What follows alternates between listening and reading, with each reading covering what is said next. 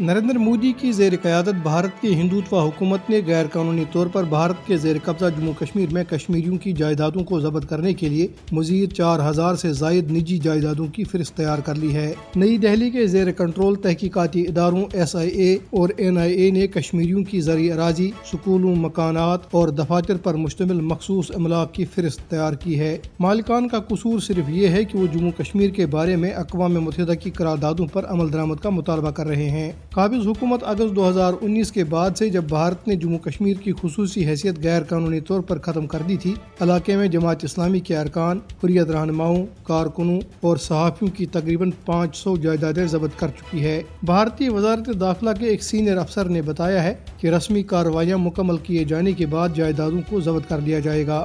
کل جماعتی حریت کانفرنس کے ترجمان نے سری نگر میں جاری ایک بیان میں اقوام متحدہ پر زور دیا کہ وہ بنیادی سہولیات سے آری بدنامی زمانہ بھارتی جیلوں کی کال کوٹریوں میں نظر بند کشمیری سیاسی نظر بندوں کی حالت اظہار کا نوٹس لے۔ ترجمان نے مقبوضہ علاقے میں بھارتی فوجوں کی طرف سے مسلسل گرفتاریوں کی بھی شدید مذمت کی۔